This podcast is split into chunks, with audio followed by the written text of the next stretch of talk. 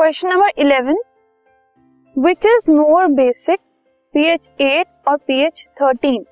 PH eight और thirteen में से ज्यादा बेसिक कौन सी है? सो so, अगर हम ज्यादा बेसिक की बात करते हैं तो वो फोर्टीन के पास वाली पीएच होती है। सो so, इस केस में एट और थर्टीन में से पीएच थर्टीन जो है वो फोर्टीन के ज्यादा क्लोज है। सो दैट मीन्स एट और थर्टीन में से pH thirteen is more basic. This podcast is brought to you by Hubhopper and शिक्षा अभियान। अगर आपको ये पॉडकास्ट पसंद आया तो प्लीज़ लाइक, शेयर और सब्सक्राइब करें और वीडियो क्लासेस के लिए शिक्षा अभियान के यूट्यूब चैनल पर जाएं।